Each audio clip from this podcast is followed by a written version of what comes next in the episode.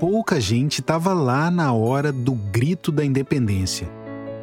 Que a gente sabe que tem muito de mito, mas não deixa de ter acontecido.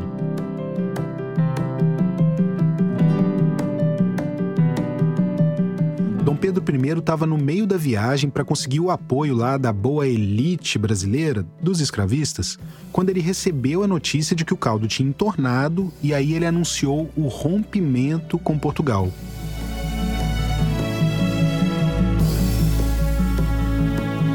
E era um grupo pequeno que acabou presenciando esse momento fundador da nação brasileira. Tava o Dom Pedro, os criados dele, né? Os escravizados, porque afinal gente rica não pode até hoje nem lavar a própria cueca no Brasil. Imagine naquela época e imagine a realeza. E tava também um grupo bem reservado de homens brancos. E na verdade aquilo foi mais uma cavalgada, né? Uma farra de garotos, né? Rumo a São Paulo. A cavalgada tinha começado uns dias antes pela fazenda Santa Cruz, que era a casa de veraneio da família real. É onde hoje é o bairro Santa Cruz, na zona oeste do Rio de Janeiro. Aliás, essa fazenda chegou a ter de uma só vez mais de 2 mil escravizados. Se você já ouviu que a família real, depois imperial, não tinha escravizados, já saiba que isso é lorota, tá? Bom, a primeira parada da comitiva, depois de sair do Rio, foi em Santa Cruz. E a segunda parada foi numa outra fazenda em São João Marcos, a uns 120 quilômetros do Rio. A comitiva passou a noite ali e o dono dessa propriedade se juntou ao grupo. Ali em São João Marcos, o Joaquim se incorporou à comitiva, mais cavaleiros se ofereceram para acompanhar. E assim se deu o famoso grito do Ipiranga, né? que é romantizado, né? com aqueles cavalos brancos e aquela coisa napoleônica. Na verdade, estavam todos montados em bestas, né? em burros, porque cavalo nenhum aguentava essa jornada Rio-São Paulo. Por mais que tenha sido um perrengue, era um sinal de muito prestígio poder fazer parte dessa cavalgada, poder compor a guarda de honra do futuro imperador. E o que, era necessário para estar tá nesse seleto grupo? Além de ser homem, claro, e de ser branco, precisava ter muito dinheiro. Muito dinheiro. Você lembra de um dos objetivos principais dessa romaria, né? garantir para as elites que, mesmo com a separação de Portugal, a escravidão seria mantida. Daí, quando chegava o Dom Pedro para fazer essa promessa, não era só ele quem estava falando. Eram também todos aqueles fazendeiros ricos que estavam acompanhando ele, referendando ele, dando credibilidade. E no meio dessa turma estava o Joaquim. O Joaquim distribuía essa mão de obra pelas fazendas que ele tinha na Serra Fluminense nas 70 propriedades ou quase 100 propriedades que ele tinha em toda a serra. Número gigantesco, milhares de escravizados, aquisição de terras novas para você desmatar e plantar o café, e com isso você tinha alta produção de café. Esse que está falando é o Aloísio. Meu nome é Aloísio Clemente Maria Infante de Jesus Breves Beiler. O Aloysio é advogado e pesquisador, sabe tudo da vida do Joaquim. O Joaquim ele é contemporâneo do Barão de Mauá, né, que era um industrial, foi o homem mais rico do Brasil na época, né? O Joaquim alcançou o ponto mais alto de riqueza, logo depois o Barão de Mauá. Então, quer dizer, essas pessoas eram empresários, né? Empresários de grande sucesso. O Joaquim era um empreendedor Sabe? Se fosse hoje, Joaquim seria citado como exemplo por tudo quanto é coach. Sujeito de visão, multiplicava dinheiro. Ele era chamado de Rei do Café. Tá com saudades da novela Império e das aventuras do comendador José Alfredo? Bom, comendador é um título dado a pessoas que se destacam por algum motivo. E você sabia que em outras épocas houve um comendador que foi praticamente dono da maior parte das terras aqui do sul do estado? Fomos atrás da história do Rei do Café, o comendador Joaquim José de Souza Breves. Ah, sim, o Joaquim era comendador. Tem um peso essa palavra, comendador. Era um título, uma ordem honorífica concedida pelo Império em agradecimento pelos serviços prestados à nação. E não só o Joaquim chegou a comendador, como o irmão dele também, o José de Souza Breves. O Joaquim e o José eram os irmãos Breves. É um nome que eu gosto muito, o Tempo dos Breves. Foi um período de 100 anos, vamos dizer assim, em que a família Breve dominou a região do Vale Fluminense. O Vale Fluminense foi o maior produtor de café do mundo na época. Os dois tinham dezenas de fazendas, dezenas. Era tanta fazenda que o Joaquim dizia que dava para ir do Rio até Minas e do Rio até a divisa com São Paulo sem pisar fora dos seus territórios, só indo de uma fazenda para outra.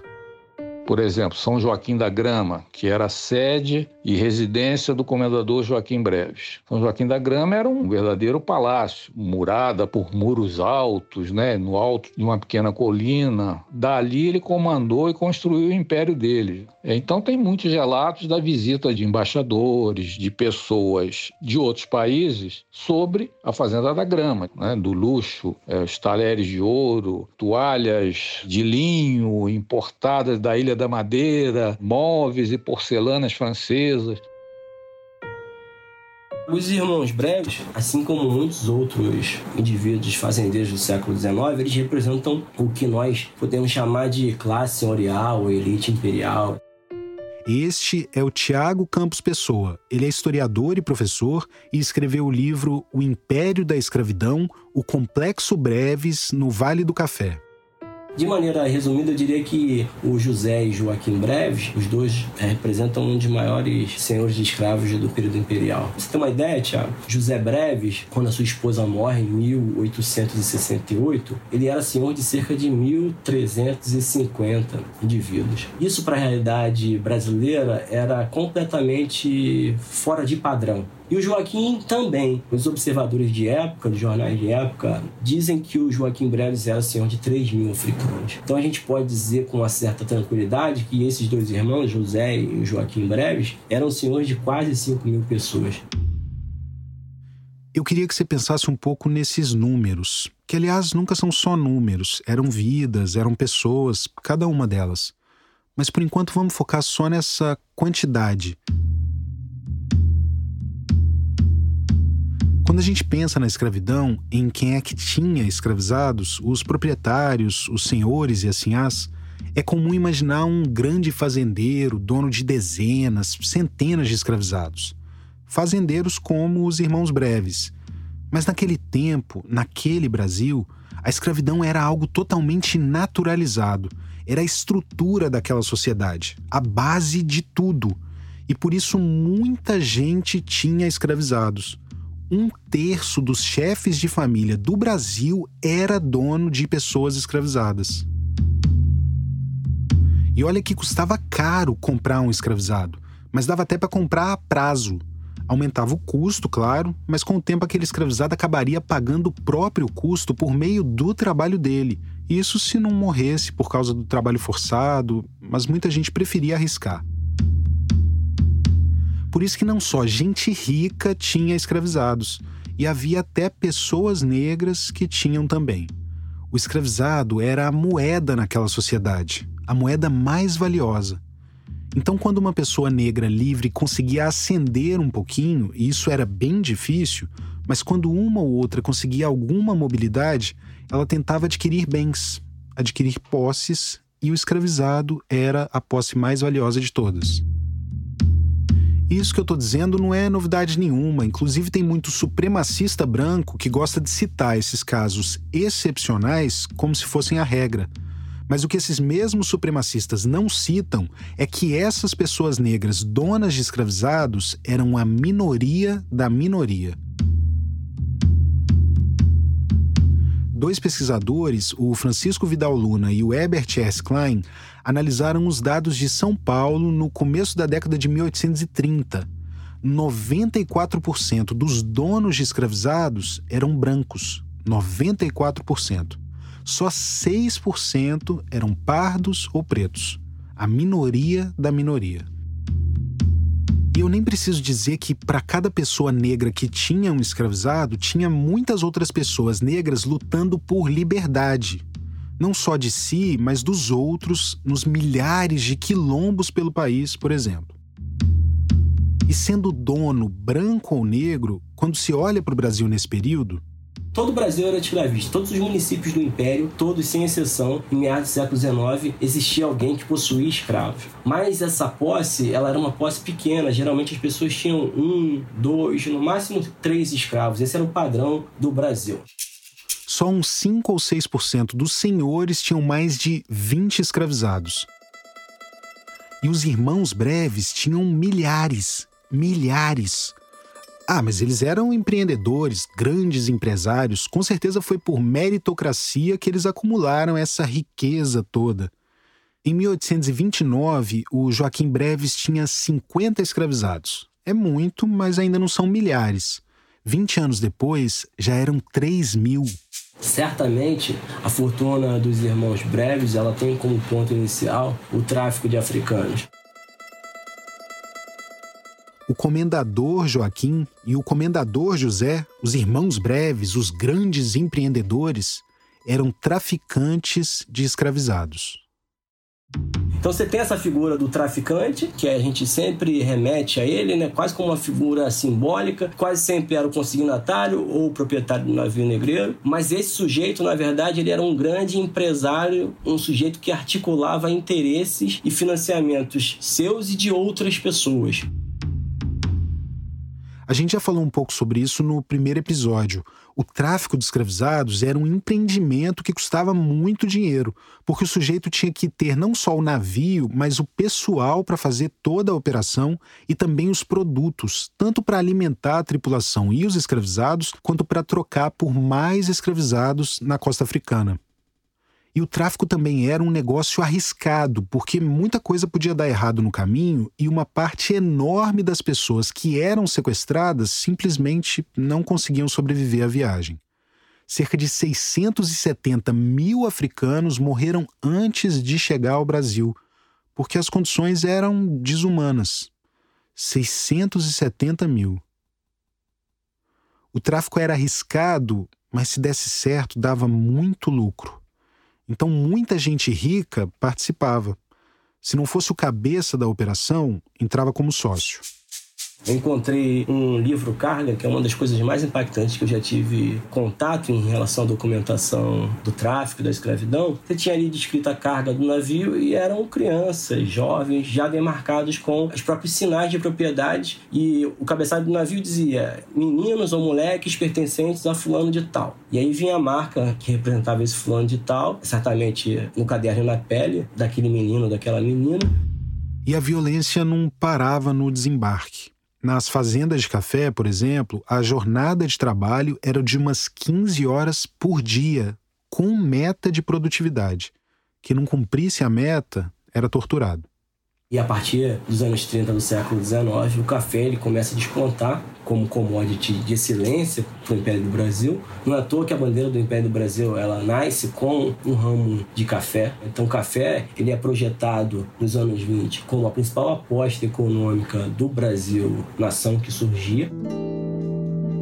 O espírito empreendedor dos irmãos Breves fez com que eles investissem no tráfico de escravizados no momento de explosão do café. Porque o que esses senhores fazem, senhores como José, Joaquim e tantos outros senhores do Vale do Paraíba, é permitir que politicamente e economicamente, socialmente, a escravidão ela se propulsione no exato momento que o café se coloca como um projeto nacional. E a escravidão se propulsiona como um elemento importante, basilar, eu diria, dessa economia cafeeira, de uma maneira muito particular no caso do Brasil. A escolha por manter a escravidão não garantiu só a unidade do Brasil independente. Foi graças à exploração e foi graças à tortura de pessoas negras que o novo país se tornou viável economicamente. Foi só por causa da escravidão que a própria colonização portuguesa finalmente se pagou. Lá em 1500, todas as primeiras décadas tinham sido de prejuízo para a coroa até que os portugueses começaram a escravizar pessoas para produzir açúcar. Primeiro foram os indígenas. Aliás, é importante lembrar que houve escravização indígena.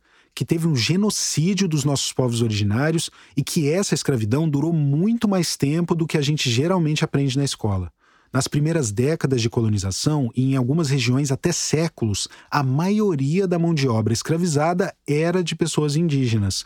Daí, por uma série de motivos, houve uma transição para a mão de obra africana, que começou a chegar a partir da década de 1560. Entre esses muitos motivos, teve uma série de epidemias que acabaram dizimando as populações indígenas. E essa transição de uma escravidão para outra também não foi da noite para o dia. As duas, a escravidão indígena e a africana, ainda foram empregadas juntas por muito tempo. No Paraná ou em Minas Gerais, por exemplo, só começou a ter mais escravizado africano do que indígena no começo do século XVIII. E é no colégio que a gente aprende sobre os ciclos econômicos, né? Açúcar, ouro, café. Não teria tido nenhum desses ciclos sem a mão de obra escravizada. Desde os tempos da colônia, todas, todas, todas as riquezas que o Brasil acumulou foram graças à escravidão. E o Brasil foi onde o comércio negreiro tomou uma dimensão inédita.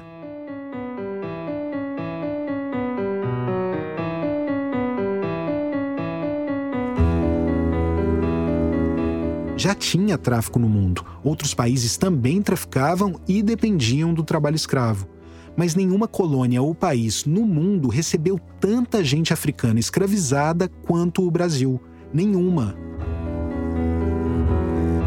Das 12 milhões e meio de pessoas africanas que foram arrancadas de seus lares, 5 milhões e meio tinham o Brasil como destino.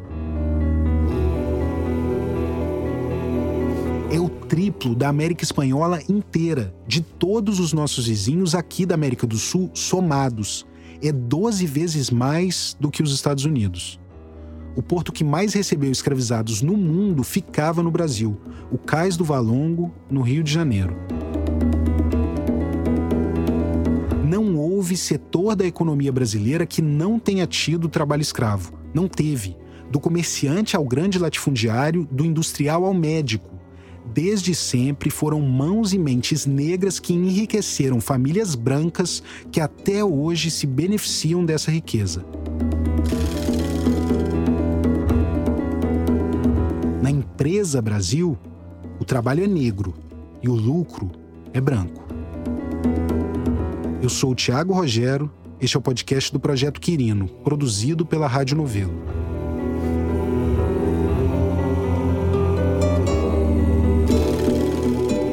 Episódio 2 O Pecado Original.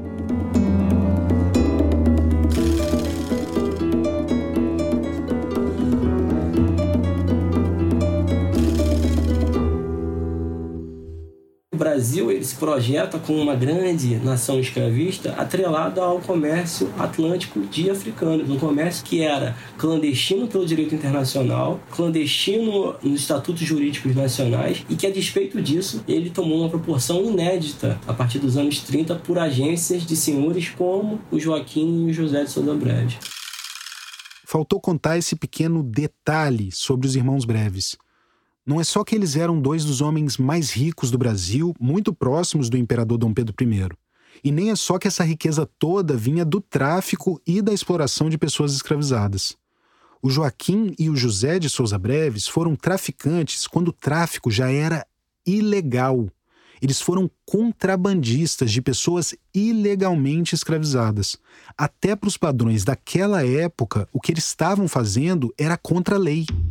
Lei de 7 de novembro de 1831. Essa foi a primeira lei que regulou o fim do tráfico negreiro transatlântico da África para o Brasil. Este é o Tamis Parron, historiador e professor. Essa lei está entre as 10 leis mais importantes da história do Brasil, ao lado de outras leis muito importantes, como a própria lei da abolição da escravidão, a CLT, o ECA, que é o Estatuto da Criança e do Adolescente.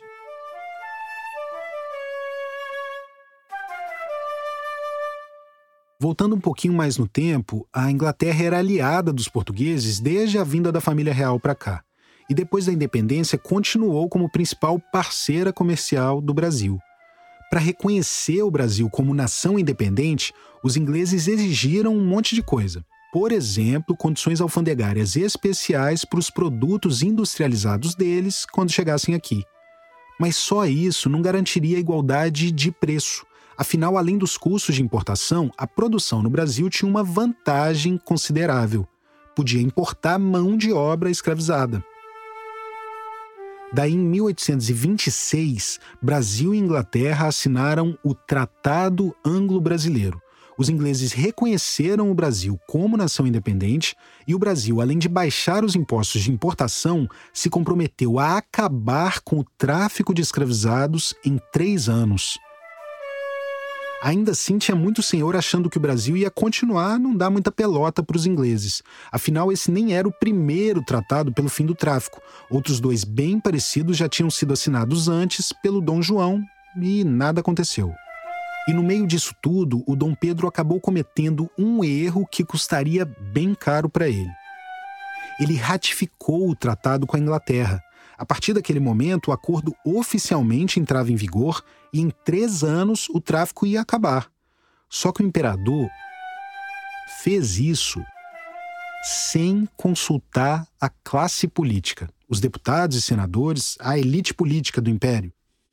As mesmas pessoas que tinham ajudado ele a romper com Portugal. a elite política brasileira, ela quer ser uma elite colocada como diplomada, mas ela é uma elite escravista até o núcleo da medula. E esses deputados e senadores dependiam da escravidão. Então, quando o imperador oficializou tudo sem falar com eles, a relação azedou. É importante dizer também que isso tudo é ainda antes do boom do café. E a economia do Brasil independente não estava lá essas coisas. Fora isso, tinha muito português ocupando cargo de confiança no governo. Então começou a rolar um boato de que Portugal poderia recolonizar o Brasil. O Dom Pedro, é sempre bom lembrar, era português. Foi uma bela do independência essa em que o colonizador ficou como líder do novo país. Aliás, um rápido parênteses aqui, uma fofoquinha. Em 29, o Dom Pedro terminou um relacionamento extraconjugal que ele tinha com a Domitila de Castro do Canto e Melo, a Marquesa de Santos. Daí precisava de alguém para transportar os móveis dela do Rio para Santos. Sabe quem emprestou o barco? O Joaquim de Souza Breves. O nome do navio era União Feliz. Bom, mas aí corta para 1830. Para melhorar a relação com o Congresso, o Dom Pedro escolheu como braço direito, como principal ministro, o Marquês de Barbacena. O nome dele era Caldeira Brant, ele era senador e tinha um ótimo trânsito com a Câmara dos Deputados.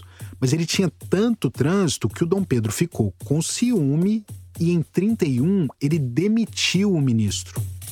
Daí o caldo entornou de vez com o Congresso e os parlamentares conseguiram o apoio do exército para pressionar o imperador o Dom Pedro estava acuado e aceitou trocar todos os ministros portugueses por brasileiros.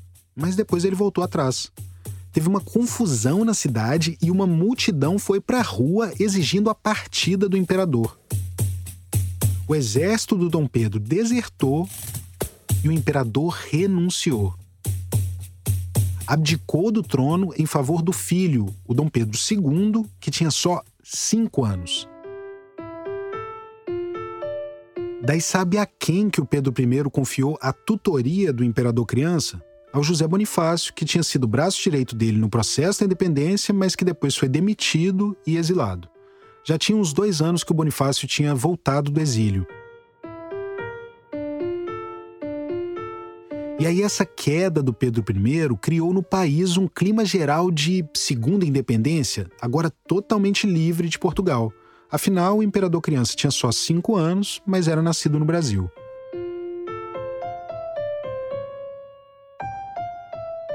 Para marcar esses novos tempos, o Marquês de Barbacena, o outro braço direito que também tinha sido demitido pelo imperador, propôs uma lei brasileira para acabar com o tráfico negreiro. Se tá difícil de acompanhar, é assim mesmo. Essa história toda é puro suquinho de Brasil.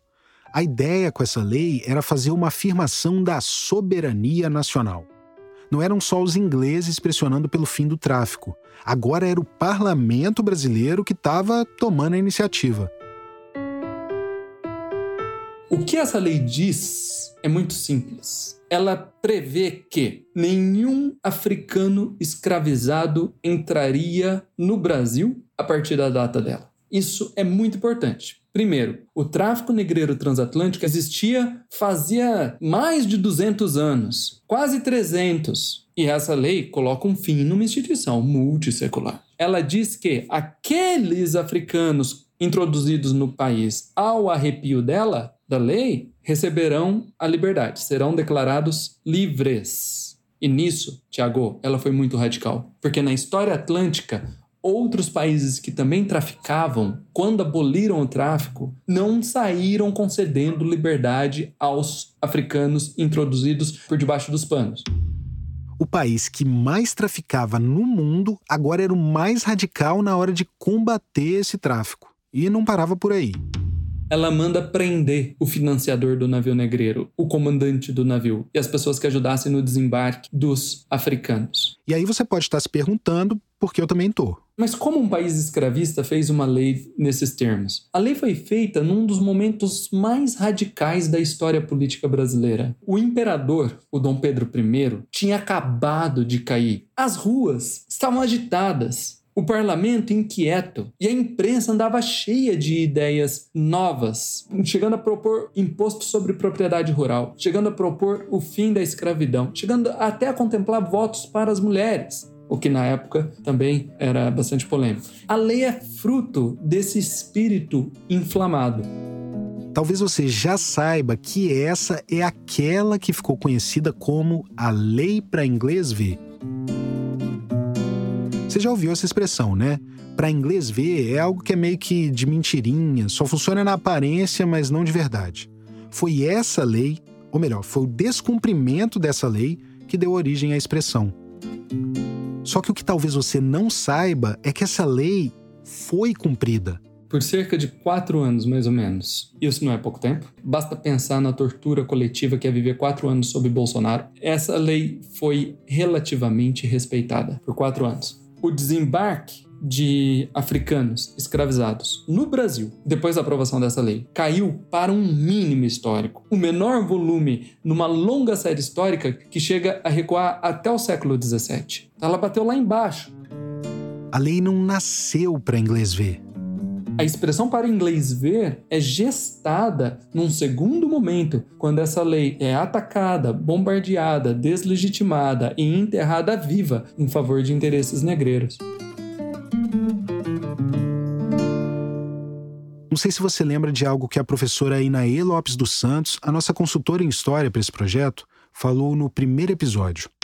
A escravidão é uma instituição e ela perdurou porque você tinha um grupo de senhores de escravizados, que era um grupo que também formou a elite política brasileira, ou as elites políticas brasileiras, nas suas multiplicidade, nas suas discordâncias, elas tinham essa base comum que era o fato de eles serem proprietários de escravizados. As elites brasileiras, elas tinham suas diferenças, elas discordavam, elas brigavam. Mas se tinha um lugar que elas compartilhavam, um ponto em comum, era o lugar de senhores de escravos. Bem agora que a economia podia explodir por causa do café, uma leizinha ia atrapalhar o progresso?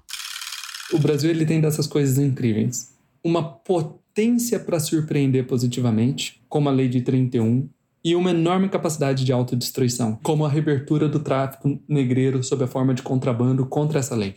Quem enterra essa lei aí? As forças obscuras que fizeram o golpe de 64 e que elegeram o Bolsonaro. Evidentemente, não são as mesmas pessoas, mas é o mesmo espectro do campo político. Na época, essas forças obscuras eram os grandes fazendeiros, cafeicultores do Vale do Paraíba, do Rio de Janeiro e de São Paulo, mais proprietários do sudeste de Minas Gerais e do oeste de Minas Gerais. Na época, essa gente era podre de rica, formava o império da ostentação. Aqueles fazendeiros fizeram pressão para suspender a lei de 1831 e receberam licença para escravizar ilegalmente a rodo a partir de 1835, 1836, por cerca de 15 anos. E eles escravizaram, Tiago. Um tratado com a Inglaterra de antes da independência, de 1818, já proibia o tráfico de pessoas sequestradas em países africanos acima da linha do Equador. Ainda assim, pelo menos 50 mil pessoas desses países foram trazidas nesse período. Depois da Lei de 31, pelo menos 740 mil pessoas foram ilegalmente trazidas para o Brasil. 740 mil pessoas que, pela lei, não poderiam ter sido sequestradas e trazidas para cá. E, uma vez que foram trazidas, deveriam ter sido imediatamente colocadas em liberdade. E não só essas pessoas foram ilegalmente escravizadas, como seus descendentes, porque a escravidão seguia o útero. Se uma mulher escravizada ficasse grávida, o filho dela, por lei, era considerado propriedade do senhor. O Tamis Parron chama o que aconteceu nesse período de a política da escravidão. Foi um pacto político, um arranjo de acordo entre elites tão importante quanto um pacto constitucional. Quem a política da escravidão envolve? Os grandes políticos da época, o centro de comando do Estado, a elite financeira do Rio de Janeiro, que era a corte do Império do Brasil, e os grandes proprietários de terra e de escravos do país. Em torno da defesa da escravidão e da defesa do tráfico negreiro como uma estratégia mesmo para gerar riqueza privada, para gerar crescimento econômico e para financiar o Estado imperial que na época estava sendo construído tinha uma facção na Câmara dos Deputados que eram os conservadores, também chamados de Partido do Regresso ou então Saquaremas e eles começaram a defender em bloco a reabertura do tráfico. Teve um deputado, o Bernardo Pereira de Vasconcelos, que pediu a revogação da lei, argumentando que a culpa não era nem dos traficantes nem dos fazendeiros que insistiam na ilegalidade. Segundo ele, quem estava errado era quem delatava os criminosos para receber as recompensas em dinheiro que a lei previa. Até o autor da lei, o Marquês de Barbacena, propôs que ela fosse revogada ele falou que era intolerável que os proprietários tranquilos, chefes de família respeitáveis, homens cheios de indústria e virtude pudessem ser incriminados por causa do tráfico. Mas não só parlamentares e senhores de escravos tinham culpa nesse cartório aí. O governo também. Os traficantes, e a gente já falou sobre isso aqui, eram as pessoas mais ricas do Brasil e eles sempre diversificaram os investimentos, por exemplo, concedendo empréstimos tanto para particulares quanto para o governo. E o império era o principal devedor desses traficantes. Devia para os mesmos caras que agora, na teoria, deveria combater. Nesse momento que a atenção da imprensa está voltada para o Covid, o Tesouro Imperial também arrecadava e muito com o comércio negreiro e com a produção dessa mão de obra escravizada. A oportunidade que nós temos é passar as reformas infralegais de desregulamentação. Como a proibição do tráfico fez a arrecadação cair, o Império decidiu deixar passar a boiada. Então, para isso, precisa ter um esforço nosso aqui, enquanto estamos nesse momento de tranquilidade no aspecto de cobertura de imprensa, porque só fala de Covid, e ir passando a boiada. Talvez nós tenhamos tido o primeiro episódio da boiada na história brasileira, o que faz sentido, porque se a política do contrabando e do tráfico negreiro e da escravidão são a nossa primeira política pactuada de crescimento econômico, faz sentido que a primeira boiada não seja essa agora do Ricardo Salles, mas seja uh, dos escravistas da década de 1830 e 1840 e os seus apaniguados políticos, políticos coniventes e cogestores do crime, porque o que eles estão fazendo é um crime, não uma imoralidade para os nossos valores, é um crime medido pela régua da própria legislação da época. De modo geral, o Estado recebia legitimidade porque ganhava o apoio tácito das classes proprietárias e endinheiradas. Os políticos recebiam apoio político. O Ministério da Fazenda ampliava sua base fiscal porque o aumento da escravidão significava aumento das exportações. Então, quem estava no andar de cima da máquina pública também levava o seu. O Estado brasileiro tem uma responsabilidade absoluta sobre a reabertura do tráfico a partir de 1830, por alguns motivos, né? Aqui de novo o Tiago Campos Pessoa, que estudou a fundo a trajetória dos Irmãos Breves. O Tiago já escreveu que essa liberação do contrabando foi um dos maiores casos, se não o maior caso, de corrupção sistêmica da história do Brasil. As autoridades brasileiras elas foram mais do que coniventes, elas foram partícipes, elas tomaram parte a favor do tráfico. A elite política imperial ela fez silenciar sobre o desenvolvimento do tráfico. Todo mundo sabia, a elite sabia, a sociedade sabia, e a coisa continuava acontecendo porque era algo do qual o próprio Estado brasileiro precisava né, para sustentação da sua pauta de exportação, muito atrelada ao café, essencialmente. E é aí que entram os irmãos breves. Na verdade, esses senhores eles são estudos de casos interessantes para a gente entender como uma parcela importante da elite sustentou em termos práticos a continuidade do comércio de africanos e a transformação do próprio comércio de africanos em uma atividade que talvez não tivesse parâmetro em termos de lucratividade e em termos de dimensão de deslocamento atlântico para o Brasil até então. A estimativa é que dos quase 5 milhões de africanos que desembarcaram no Brasil em cerca de 300 anos de, de tráfico, mais de 2 milhões tenham desembarcado na primeira metade do século XIX e desses 800 mil em 20 anos do período que o tráfico era ilegal. Em outras palavras, a gente pode dizer que esse período da ilegalidade, em que esses senhores foram protagonistas, foi o período da nossa história onde o tráfico de africanos foi mais volumoso, mais intenso e talvez e provavelmente mais cruel. Se é que a gente pode traçar paralelos de crueldade. Né? Os irmãos breves viram na proibição do tráfico não um problema, mas uma oportunidade de negócios. É a tal alma empreendedora. Muito traficante antigo tinha pulado fora. Os irmãos viram esse vácuo de poder e assumiram a operação. O que eu diria que realmente mudou com o tráfico, inicialmente seriam os portos, de saída e os portos de chegada. Né? Com a ilegalidade, você tem uma dispersão pelo litoral africano. Da mesma forma que há uma dispersão no litoral africano, há uma dispersão no litoral brasileiro. Então, os portos legais, por exemplo, o mais famoso deles, o Mercado Valongo, né? essa região portuária do Rio de Janeiro em torno do Valongo, ele deixa de existir de fato. Antes da proibição, o cais do Valongo tinha recebido sozinho um milhão de pessoas. A dispersão desses desembarques ao longo da costa brasileira. Então, áreas hoje são áreas turísticas famosíssimas no Rio de Janeiro, como Ilha Grande, Búzios. É um litoral que começa a se especializar com algumas praias específicas na recepção de africanos. E, claro, os irmãos breves não estavam agindo sozinhos. Não era só para abastecer as dezenas de fazendas deles que eles contrabandeavam.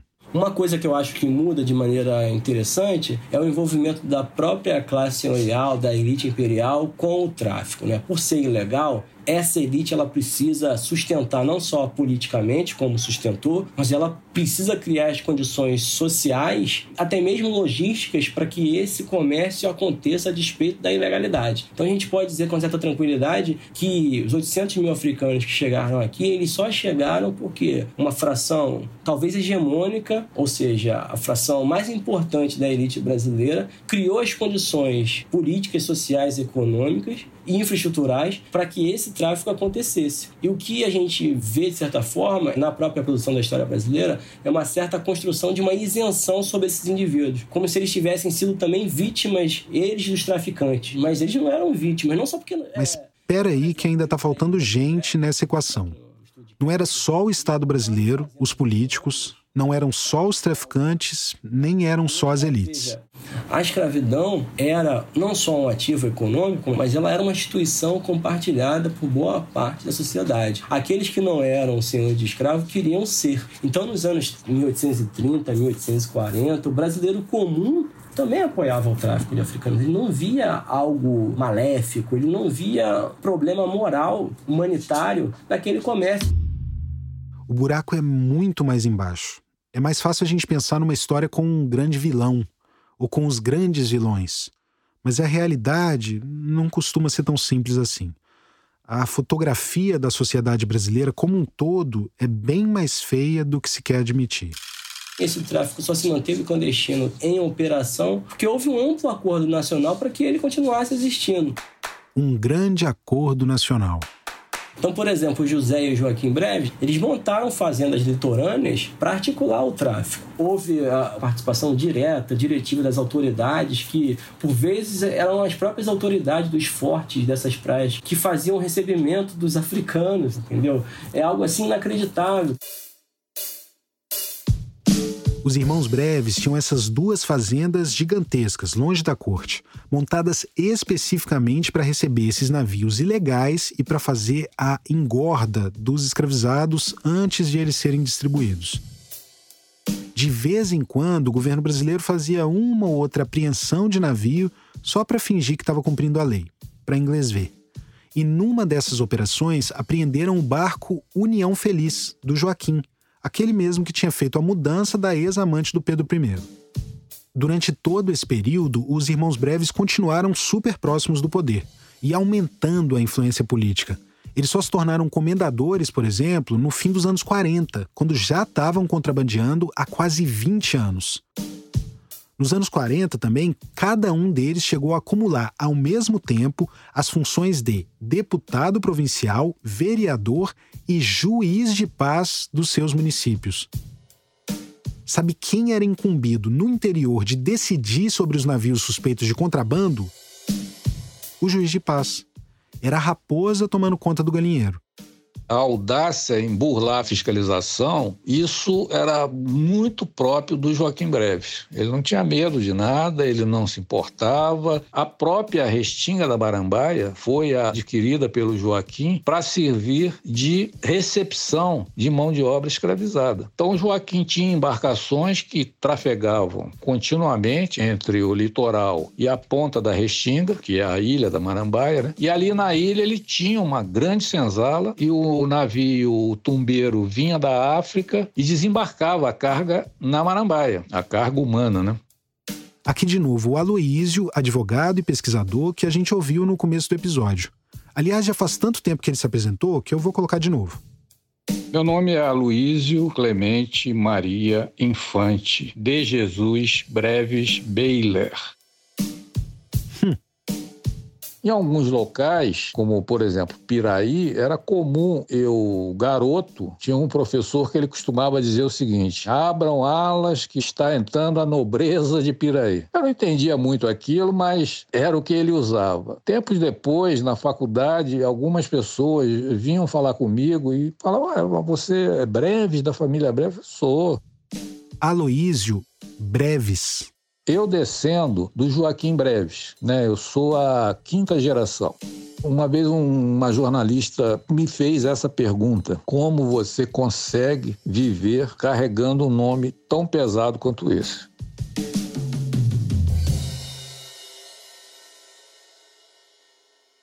A corda é grande, Jorge? Se a corda não for grande, foi pouca. Já está encalhando. Já está encalhando? Uhum. Tá calçado, Jorge? Olha o bagre, rapaz. Olha o bagre. Ah, é porque aqui é rasinho assim, né? É, aqui é rasinho.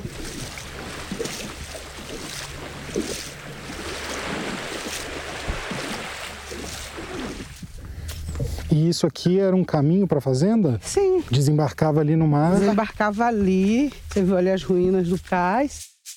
Esta é a Vânia Guerra, Aqui são as ruínas da fazenda de engorda, gente. Como vocês estão vendo, tem esses, só tem as pilastras. A gente foi até a Ilha da Marambaia, que fica na ponta da Restinga de Marambaia. De carro fica umas duas horas do Rio, depois mais uns 30, 40 minutos de barco. Aqui era senzala. Aqui era senzala. Isso aqui é barro cozido, ó. Isso é barro cozido, olha que coisa linda. Esse tijolo ainda há pouco tempo estavam se fazendo aqui. Ah, esse daqui é trabalho de mazimbas, de engenheiros mazimbas. Dentro dela está abraçado o fogão, que era feito o zinguento, que era feita a comida dos negros, que era feito o remédio. E um dos remédios muito importantes que ficou aqui para gente foi a aroeira, que ainda hoje o povo usa vários tipos de erva. Isso é tudo o que restou do que um dia foi a senzala de uma dessas fazendas dos Irmãos Breves, que funcionava especificamente para receber os navios no período do contrabando. Ali tem um quilombo, o quilombo da Ilha da Marambaia, formado por remanescentes daquelas pessoas trazidas para o Brasil no período do contrabando. Nós estamos aqui na Praia do Sino. Os navios só portavam ali, atrás dessa ilha. E dali que os negros eram tirados e levados para a fazenda durante a escravidão por uma canoa. Esses negros que iam por armazém, eles vinham de lá do continente africano para cá Aqui eles ficavam em quarentena, porque aí a fazenda daqui, que antes era de café, passou a ser de engordar negros roubados. Aqui eles engordavam, né? engordavam, se recuperavam e eram vendidos ou reaproveitados nas fazendas. Então, em toda a comunidade quilombola do litoral sul-fluminense, do Rio, todos eles passaram por aqui, são todos nossos parentes. Quando estive na Marambaia, eu falei, calma, eu não sou a reencarnação do Comendador Breves, não. Eu, quer dizer, o nome causa espanto. Aqui de novo o Aloísio Breves, descendente do Joaquim Breves. Eu vejo isso, muito isso, no interior do Estado. Uma espécie de patriarcado ainda dominante, né? aquela coisa detestável de sabe com quem está falando. E às vezes eu sou até tratado assim em alguns lugares. Né? Você, por conta do nome, é livrado de qualquer obstáculo. Né? É uma coisa curiosa né? o que, que o Brasil ainda produz. Lembra que ele estava contando que uma jornalista perguntou para ele uma vez: Como você consegue viver carregando um nome tão pesado quanto esse? Eu falei: Olha, eu não vivi aquela época, não vivi aquela época. É, eu sou da família, porque nasci na família, mas eu não convivi com Joaquim, não compartilho com as ideias escravistas dele, não compartilho com nada disso. Mas eu sou produto disso. O que eu faço é divulgar essa história. Por quê? É uma história tão fantástica e tão bizarra que ela merece ser contada. Isso faz parte da história do Brasil. Né? O Joaquim participou do Gripe de Ipiranga, o Joaquim foi político local, considerado por muitos, ah, foi o homem mais rico do Brasil num determinado período, o rei do café. O Aloysio tem um site em que ele reuniu tudo que pesquisou sobre a própria família, inclusive esses muitos esqueletos no armário. O endereço é brevescafé, tudo junto, ponto net. Eu acho que isso é para ser divulgado, é para ser criticado, ser objeto de estudo, ser aprofundado, para que isso não ocorra jamais. Eu já ouvi de, de pessoas que ah, o Breves era bom porque ele tratava os escravos de maneira diferente. Bom, se era escravo dele, já, já é ruim, porque tem relatos dele levar os escravos ao tronco e, e mandar espancar, e, e relatos assim muito ruins, marcava as pessoas, né? Imagina se cada família brasileira que enriqueceu com a escravidão também pesquisasse e divulgasse essa história. Tem muita informação que está guardada em porão, em armário, em baú. Informação que poderia levar pessoas negras a descobrirem mais sobre as suas histórias, as suas famílias. Pessoas que, como eu, não têm direito a saber de onde os seus antepassados vieram.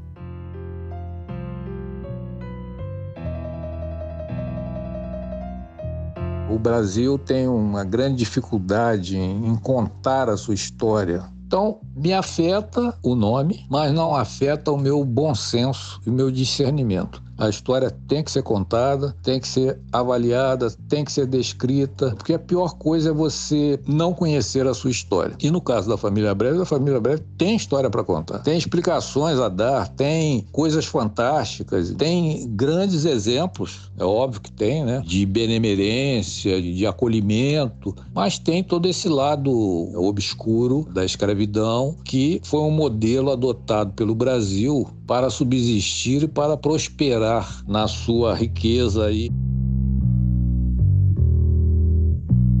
E olha, eu vou dizer aqui de novo: não foram só os traficantes, os contrabandistas, que enriqueceram com a escravidão. Em 1850, o contrabando negreiro finalmente teve fim.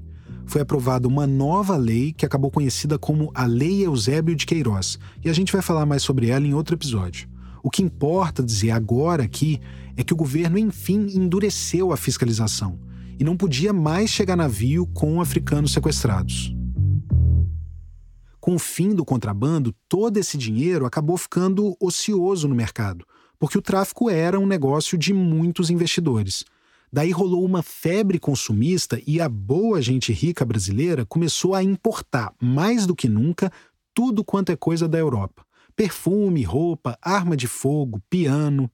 Houve uma superabundância de dinheiro, especialmente no Sudeste, que acabou assumindo ainda mais protagonismo por causa da explosão do café.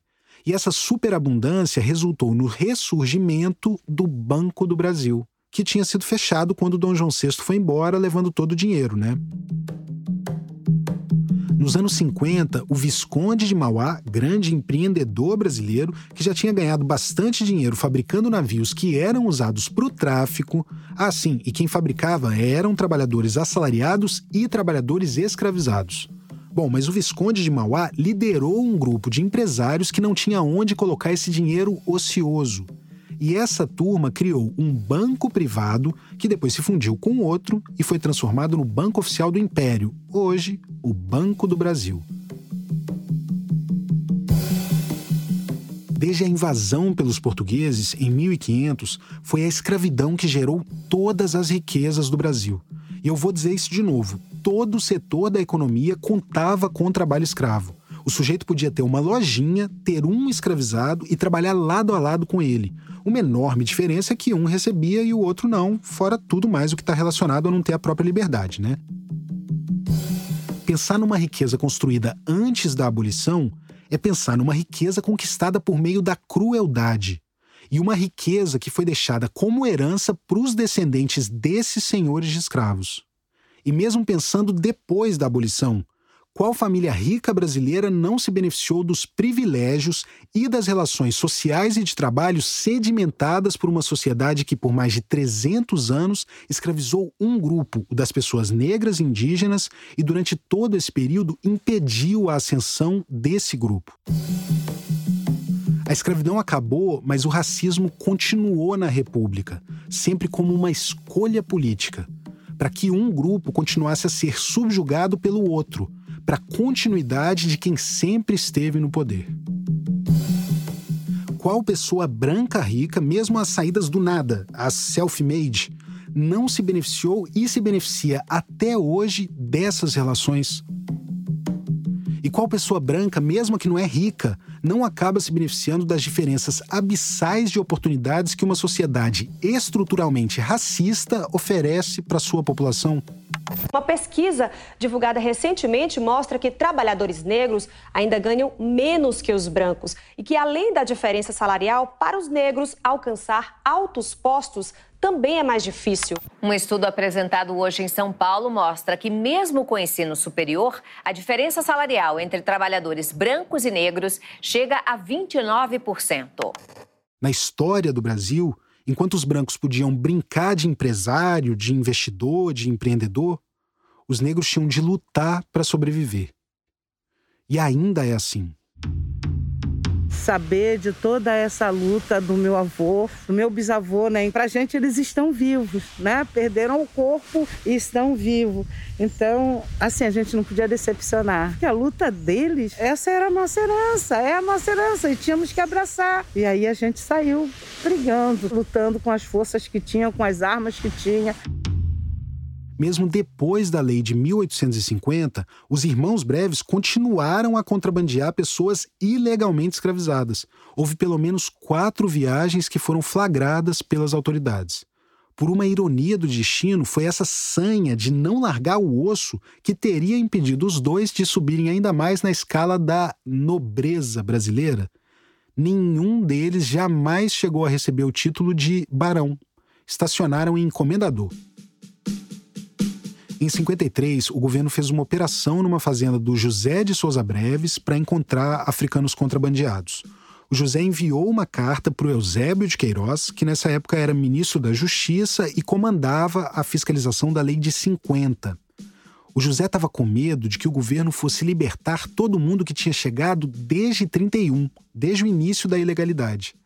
E o Eusébio disse para ele que podia ficar tranquilo, que qualquer busca que se dê é para procurar os negros agora importados e nunca para entender com o passado.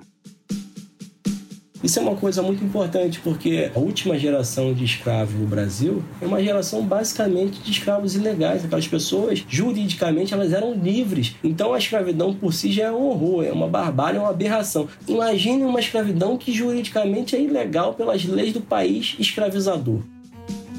Aqui de novo o Tiago Campos Pessoa.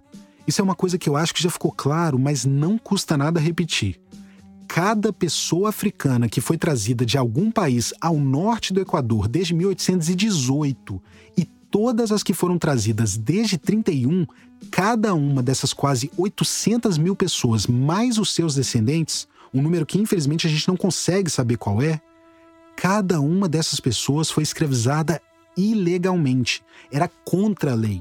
Um crime segundo as leis do Brasil.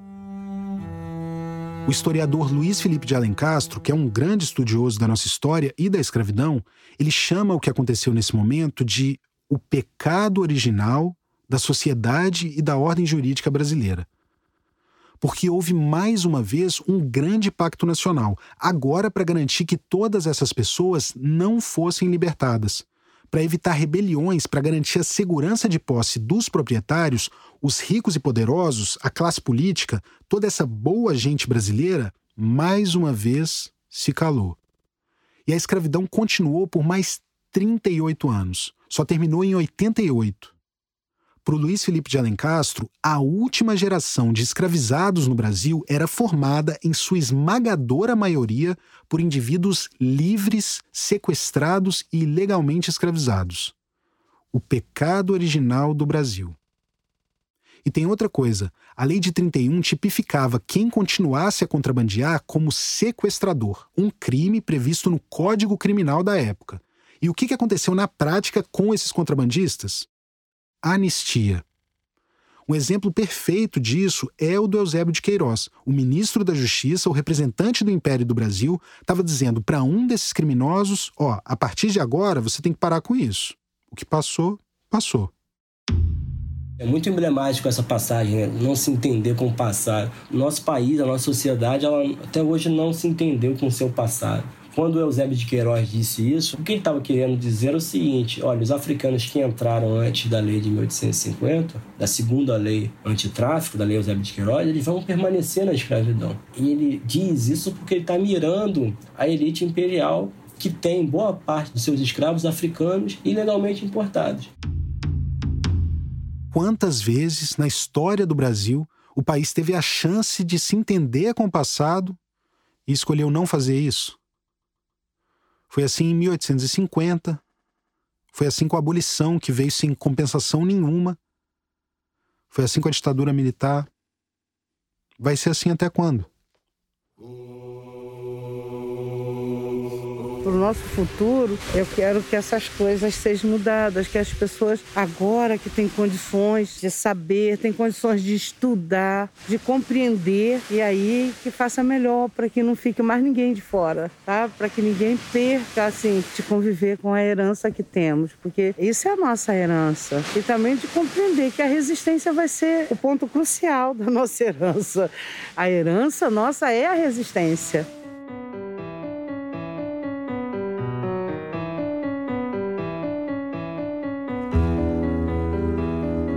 Projeto Quirino é apoiado pelo Instituto Ibirapitanga. O podcast é produzido pela Rádio Novelo. O nosso site, projetoquirino.com.br, reúne todas as informações sobre o projeto e conteúdo adicional. O site foi desenvolvido pela AIE. E eu te convido a conferir também todo o material do Projeto Quirino que está sendo publicado pela revista Piauí, nas bancas e no site da revista. Este episódio teve pesquisa de Gilberto Porcidônio, Rafael Domingos Oliveira, Yasmin Santos e Angélica Paulo, que também fez a produção. A edição é do Luca Mendes e a sonorização da Júlia Matos. A finalização da Pipoca Sound. A checagem é do Gilberto Porcidônio e a música original do Vitor Rodrigues Dias. Estratégia de promoção, distribuição e conteúdo digital Bia Ribeiro. A identidade visual é do Draco Imagem. Os transcritores das entrevistas foram Guilherme Póvoas e Rodolfo Viana. A locução foi gravada no estúdio da Pipoca Sound com trabalhos técnicos do João Muniz. Consultoria em roteiro de Mariana Jaspe, Paula Scarpim e Flora Thomson Devô, com revisão de Natália Silva. Consultoria em História, Inaê Lopes dos Santos. Produção executiva, Guilherme Alpendre. A execução financeira do projeto é do SPIS, Instituto Sincronicidade para a Interação Social. Idealização, reportagem, roteiro, apresentação e coordenação, Tiago Rogero. Este episódio usou áudios da TV Globo e do SBT. Agradecimentos a Bárbara Guerra e ao Jorge Moreira. Até o próximo.